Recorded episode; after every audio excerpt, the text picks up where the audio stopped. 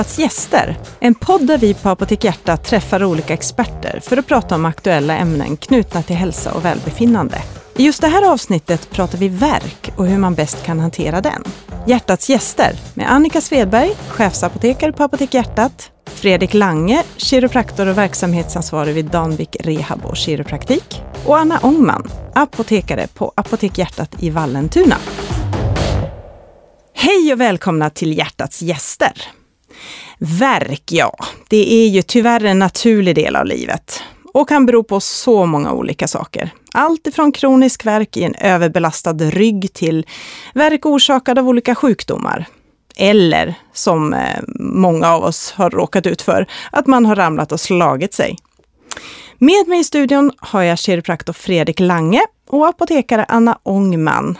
Och båda två träffar ju faktiskt ofta människor med verk på respektive arbetsplats, eller hur? Och vi ska prata mer om verk och hur man kan hantera den på bästa sätt idag. Välkomna till Hjärtats gäster, Fredrik och Anna. Tackar. Ja, det här med smärta, det är ju inte roligt att ha ont. Och varför får vi egentligen ont? Och vad är smärta, Fredrik? Ja, smärta är ju en upplevelse som, eh, som vi registrerar i vår hjärna. Och eh, det är ju egentligen att man har, eh, det kan komma från kroppen. Det är ju ofta att man kanske har skadat sig eller lagt handen på en platta. Och då går det signaler från det här skadade området via nerver och sen till slut så kommer vi registrera det här. Och det är ju registreringen, den upplevelsen, som, som är den här smärtan. Mm. Kan det upplevas olika starkt av olika personer? Eh, vi är alla oskapta väldigt olika i vårt nervsystem och eh, vi har olika reaktioner och vi har olika eh, minnen, eh, olika associationer. Och har vi olika associationer så kommer vi att eh, det som vi haft obehagsassociationer för tidigare, det kommer vi också uppleva som en värre typ av smärta. Aha. Och, och hur kan man mäta smärta på något sätt? Det går inte att direkt mäta smärta på grund av att det är en upplevelse. Det är någonting som är subjektivt, abstrakt. Men vi kan ju alltid be någon att skatta sin smärta. Mm. Det, brukar man göra det inom vården? Eh, det gör man. Man har olika skalor. Man kanske får nämna en numerisk skala från 0 till 10. Eller så kanske man får en, en, skala med olika färger där man får dra, så här ont gör min verk. Men kan, man kan också få frågeformulär som, som inte bara direkt handlar om smärtan, eller, utan snarare mer vilka konsekvenser smärtan har. Det kan vara hur man klarar sig i vardagen, vad man vad man, eh, om man kan gå, stå och sitta på grund av sin verk till exempel. Man kan också få en, eh, en teckning där man ska få skriva i eh, sina smärtor och hur man upplever dem, om det är brännande, huggande, molande etc. Mm. Vilka olika typer av smärta finns det då? Ja, det finns ju olika indelningar i smärta. En indelning det är att dela in det i akut smärta och långvarig smärta. Den akuta smärtan, där kan man ju se att där är det ju det här när man, typiskt när man har eh, skadat sig eller fått någon form av vävnadsskada. Eh, och där så, så brukar det alltid bli en form av kroppsreaktion där vi hamnar i stress. Och det kan ju leda till eh, förhöjd puls, förhöjt eh, andning, blodtryck. Och det kan också ge känslor som oro, och ångest. Och ibland kan den här stressreaktionen kan vara så stark att man blir helt kallsvettig och hjärtat slår snabbare. Och det här med att hjärtat slår snabbare, då kommer det inte så mycket blod till hjärnan heller. Då kan man ju bli så här svimfärdig och så känner man på huden att den blir helt kallsvettig. Ja, det där känner jag igen. ja, och det, då är det ju viktigt att man lägger sig ner så att, så att man inte svimmar och slår sig. Eh, till exempel. Mm. Och sen så finns det långvarig då? Ja, och den långvariga smärtan det är när man har gått och haft ont och då i ett längre tid, och man brukar säga cirka sex månader. Det är först efter sex månader man klassar det som långvarig, alltså, eller? Eh, ja, alltså det är en liten grå zon där mellan tre till sex månader brukar man diskutera. Däremot så har man slutat använda det här med kronisk smärta. Och det är väl kanske det att långvarig smärta, det, det antyder att, att det är ingenting som är irreversibelt, det vill säga att, att det går att vända på Det här med kroniskt, det trodde folk, ja men då har jag det för resten av mitt liv. Finns det något annat sätt att dela upp smärta på än mellan akut och långvarig? Ja, det finns ju olika ställen i kroppen som ger olika typer av smärta. Det finns ju vävnadssmärta, det typiska när man skadar sig, man får en inflammation, man får en muskelbristning eller liknande. En annan form av smärta, det är ju när man får det här, ja, tänk enkelstöt, det här från nerver. Typisk ischiasvärk, mer eh, ja, brännande smärta, ihållande. Det, det är två olika typer av smärta och som man måste hantera lite annorlunda. Mm. Den vanligaste smärtan som jag tror att de flesta av oss någon gång har upplevt i alla fall, det är ju huvudvärk. Och är det så att det finns olika typer av huvudvärk också? Ja, det finns en uppsjö av olika typer av huvudvärk. Men de vanligaste som vi kommer i kontakt med det är ju spänningshuvudvärk och migrän. Och de där yttrar sig på lite olika vis. Dock så de som har migrän, de har ofta en komponent också av spänningshuvudvärk. Om man tittar på spänningshuvudvärken, ja, där brukar vi se att det brukar ju yttra sig som att det är kring hela huvudet och det brukar vara en tryckande verk. Och det kan man till exempel vakna med på morgonen och så brukar det kunna hålla i sig ut över dagen. Eller så brukar det efter en arbetsam dag, så brukar det komma när man sen lugnar ner sig efter den dagen. Tittar man på migrän så betyder det egentligen halvsidig. Och det här halvsidiga det är att den yttrar sig ofta på samma sida återkommande.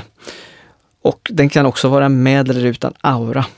Och aura, det är, det är många som har Eh, undrar vad är det här med aura för någonting? Ja, men det är egentligen att det kan till exempel kittla ut i, i tungan eller ut i armen eller att, eh, att man får ögonsymptom. Det liksom blixtrar för ögonen. Och eh, dessutom så blir man också ljud, ljuskänslig. Eh, och man har olika faser i den här migränen. Och sen finns det ju annan, ibland får jag åtminstone ont i huvudet när jag har också känner mig stel i ryggen eller nacken. Det måste ju ni stöta på ganska ofta som kiropraktorer, eller hur?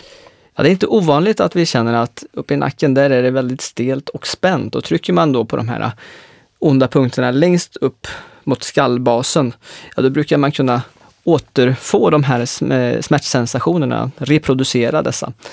Eh, och då brukar man säga att man kanske har en, en mer nackhuvudvärk. Mm. Som ni då som kiropraktorer eh, kan hjälpa att behandla? Ja, behandlar vi den där så brukar vi ofta kunna få det här till att bli bättre. Mm, men det vanligaste sättet att behandla smärta på, det är ju ändå med hjälp av läkemedel. Och Anna, nu ger vi oss in på att prata lite läkemedel här då. Eh, vilka olika typer av värktabletter finns det, eller värkmediciner? Oh, det finns en hel uppsjö. Uh, receptfritt så är de allra flesta antiinflammatoriska. Tillhör en grupp som heter NSAID. Och då har de både en antiinflammatorisk effekt plus att de är febernedsättande och smärtstillande. Och I den här gruppen av läkemedel så har vi bland annat Ibuprofen, mer känt som Ipren. Vi har eh, diklofenak, Voltaren är det samma sak som och sen har vi också Naproxen. Och det är den största gruppen som är receptfria. Sen hittar vi även läkemedel som innehåller paracetamol receptfritt. Och alla känner väl till Alvedon eller Panodil. Och de är smärtstillande och febernedsättande men har inte den här antiinflammatoriska eh, egenskapen så som eh, tidigare läkemedel. Och det är det som finns eh, receptfritt då? Ja, mm. framför allt. Mm. Uh, sen finns det även några små specifika grupper. Till exempel vi har varit inne på migrän, huvudvärk. Och där finns det läkemedel som är riktat bara mot migrän att köpa receptfritt. Uh, både som tabletter och som nässpray. När man har migrän så kan man ju ofta må illa och då är det svårt att ta tabletter. Så då kan det vara bra att ta en nässpray istället. Och sen har vi även till exempel mot artrosvärk, glukosamin, som kan hjälpa till att lindra. Just det. Mm. Och, och, sen så om det inte hjälper då med de receptfria läkemedlen så, så finns det annat på recept? Ja, då finns det ju starkare preparat. Morfin till exempel. Har man nervsmärta så måste man få hjälp av andra sorters läkemedel. Mm. Mm. Och hur ska man då tänka när man står vid verkhyllan på ett apotek? Vad ska man välja för någonting? Det beror ju helt på vilken typ av verk man har och hur gammal man är och vad man har för sjukdomar, andra läkemedel och så vidare. Ehm, om man tänker de här eh, antiinflammatoriska läkemedlen som är den allra största gruppen av läkemedel. Eh, de är bra om man har inflammation på något ställe, till exempel ont i ett knä, eh, musarm eller någonting så. Men där ska man vara lite försiktig om man till exempel har problem med hjärt-kärlsjuklighet, om man står på blodförtunnande läkemedel. Ehm, om man är astmatiker kan man behöva vara lite försiktig med de preparaten. Så det kan vara bra att fråga om lite råd på apoteket för att få, få rätt läkemedel. Mm. Hur ska jag då tänka när jag köper läkemedel till någon som är gammal eller till ett litet barn? Är det olika där också, Anna? Jo, men det är det. Uh, när man ger läkemedel till ett barn eller ska köpa läkemedel till ett barn så måste man ju tänka på hur gammalt är barnet. Uh, små barn då har vi bara paracetamol och ibuprofen att rekommendera. Uh, när de kommer upp lite i åldern så kan man även rekommendera Naproxen som är uh, antiinflammatoriskt. Det man ska tänka på kring barn framförallt, uh, det är att acetylsalicylsyra, som också är ett sånt här antiinflammatoriskt preparat, det ska man inte ge till barn under 18 ifall de har feber. Hur kommer det sig då? Ja, det finns en ganska ovanlig biverkan, men de kan få något som heter Reys syndrom, som kan vara ganska allvarligt. Okej. Okay. Ja.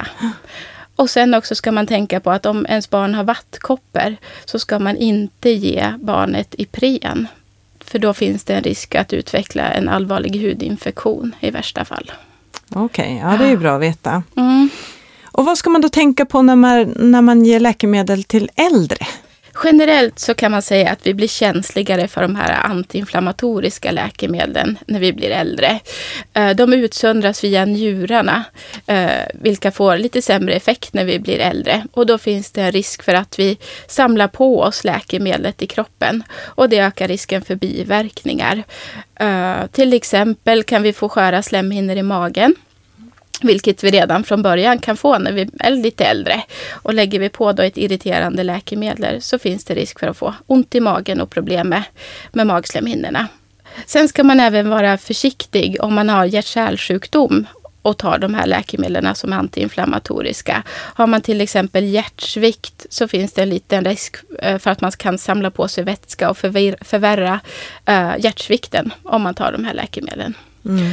Uh, många äldre också står ju på blodförtunnande och de kan krocka med de här antiinflammatoriska läkemedlen.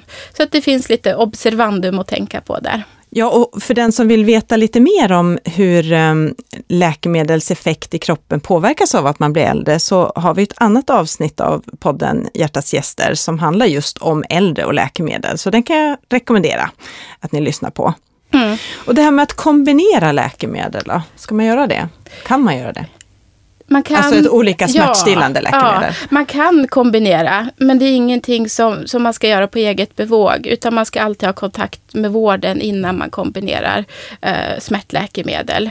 Eh, vi brukar säga att har man så pass ont som man måste kombinera två olika läkemedel, då ska det kollas upp innan. Och det finns en viss risk att man kanske kan råka kombinera läkemedel som inte riktigt passar bra ihop. Eh, så att alltid prata med vården innan, innan man kombinerar två värktabletter. Vad bra. Eh, men det här med, det är ju så med alla läkemedel att de kan ge biverkningar och jag vet ju att det är många som resonerar så att nej men jag låter bli det där med läkemedel, jag har ju bara lite ont i huvudet och det går nog över av sig självt.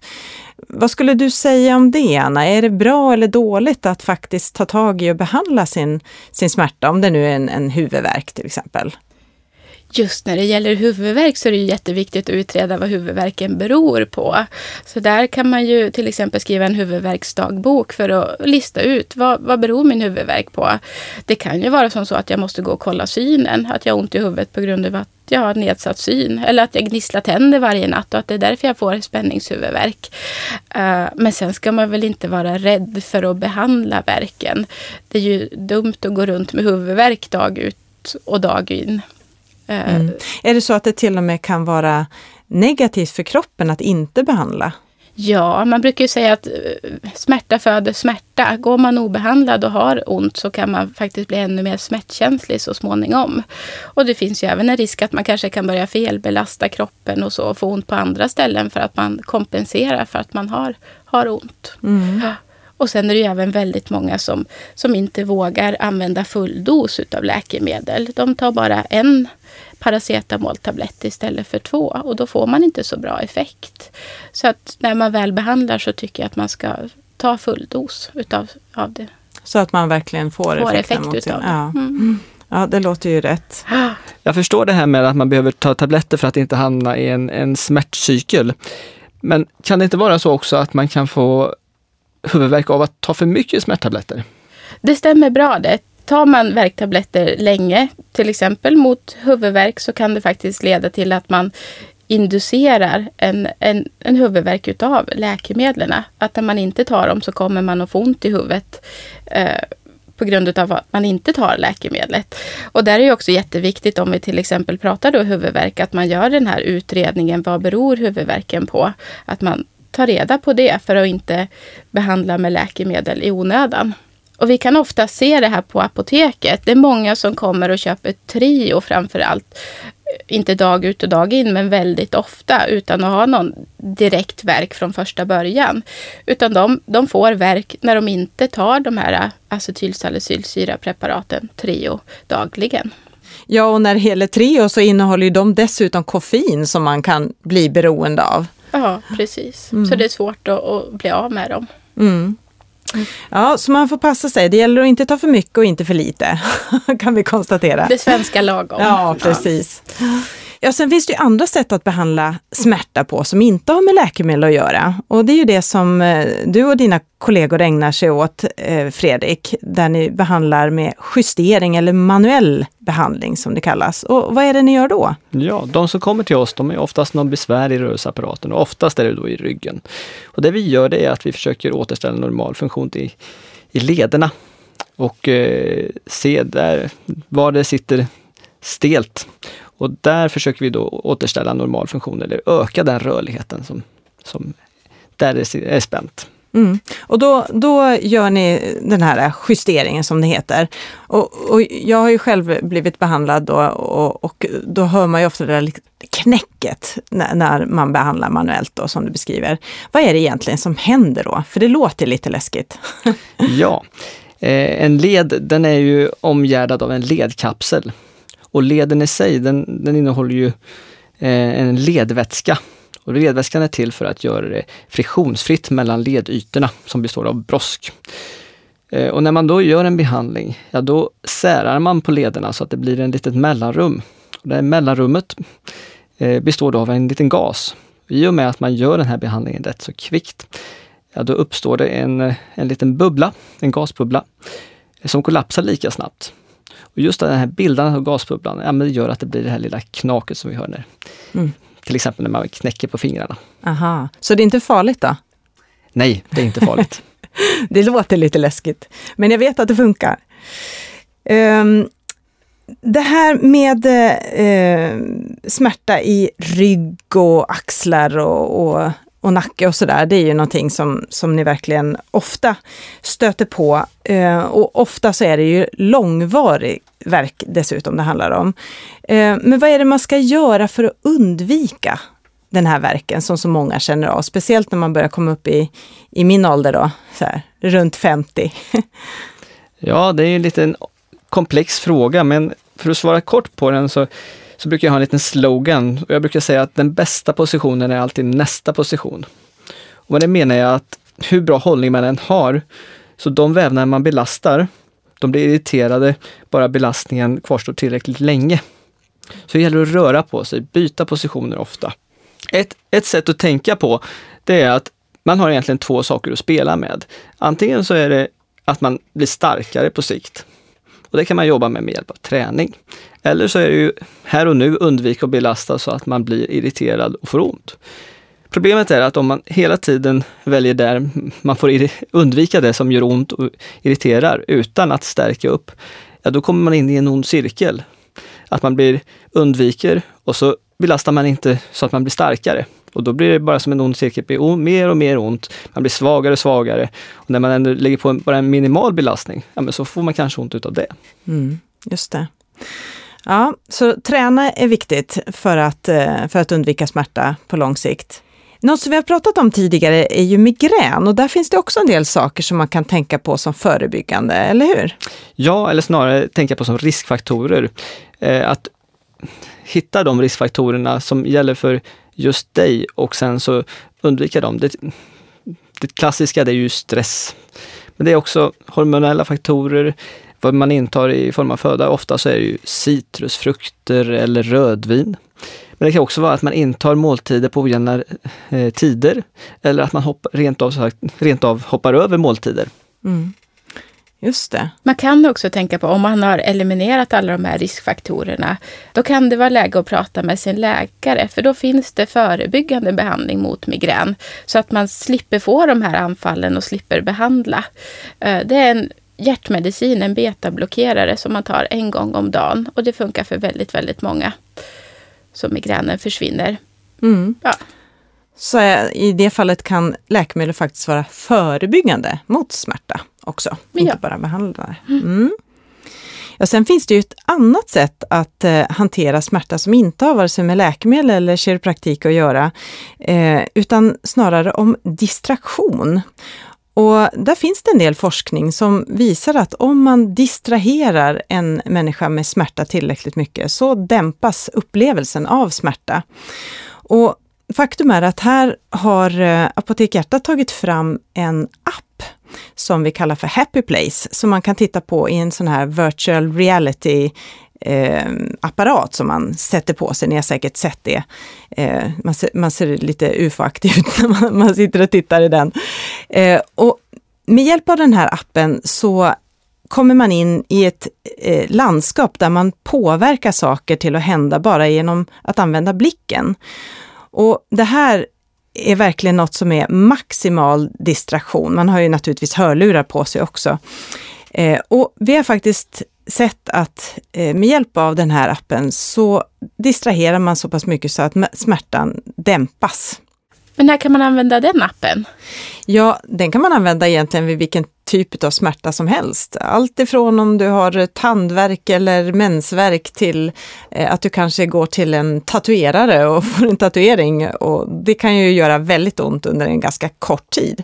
Och då kan det vara eh, så att man kan testa det här för att dämpa smärtan. Ska man gå och köpa en sån här kåpa framför ögonen då? Ja, det måste man ju då göra för att kunna titta på den på, på ett sånt sätt så att man verkligen innesluts i den här världen man går in i. Eh, men sen använder man ju sin smartphone och, och sätter in i den här manicken. Jag vet inte ens vad det heter, men ni vet vad jag menar. Ja. ja. Ja, det var en liten utvikning från dagens tema, men det handlar ändå om smärta. Eh, och idag har vi eh, verkligen fått lära oss mer om både vad smärta är och hur man behandlar det och förebygger det. Eh, och tack så hemskt mycket för att ni ville komma och dela med er av era kunskaper inom det här området, Anna och Fredrik. Ja, tack själv. Tack själv.